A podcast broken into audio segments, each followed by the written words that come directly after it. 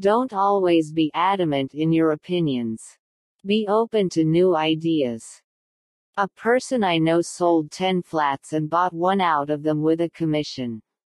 Almost in the last 10 or 15 years. He bought 10 flats. Now he has sold 9 flats and built himself a big house. So let's accept good ideas from wherever they come. Be open to ideas. Life as thought.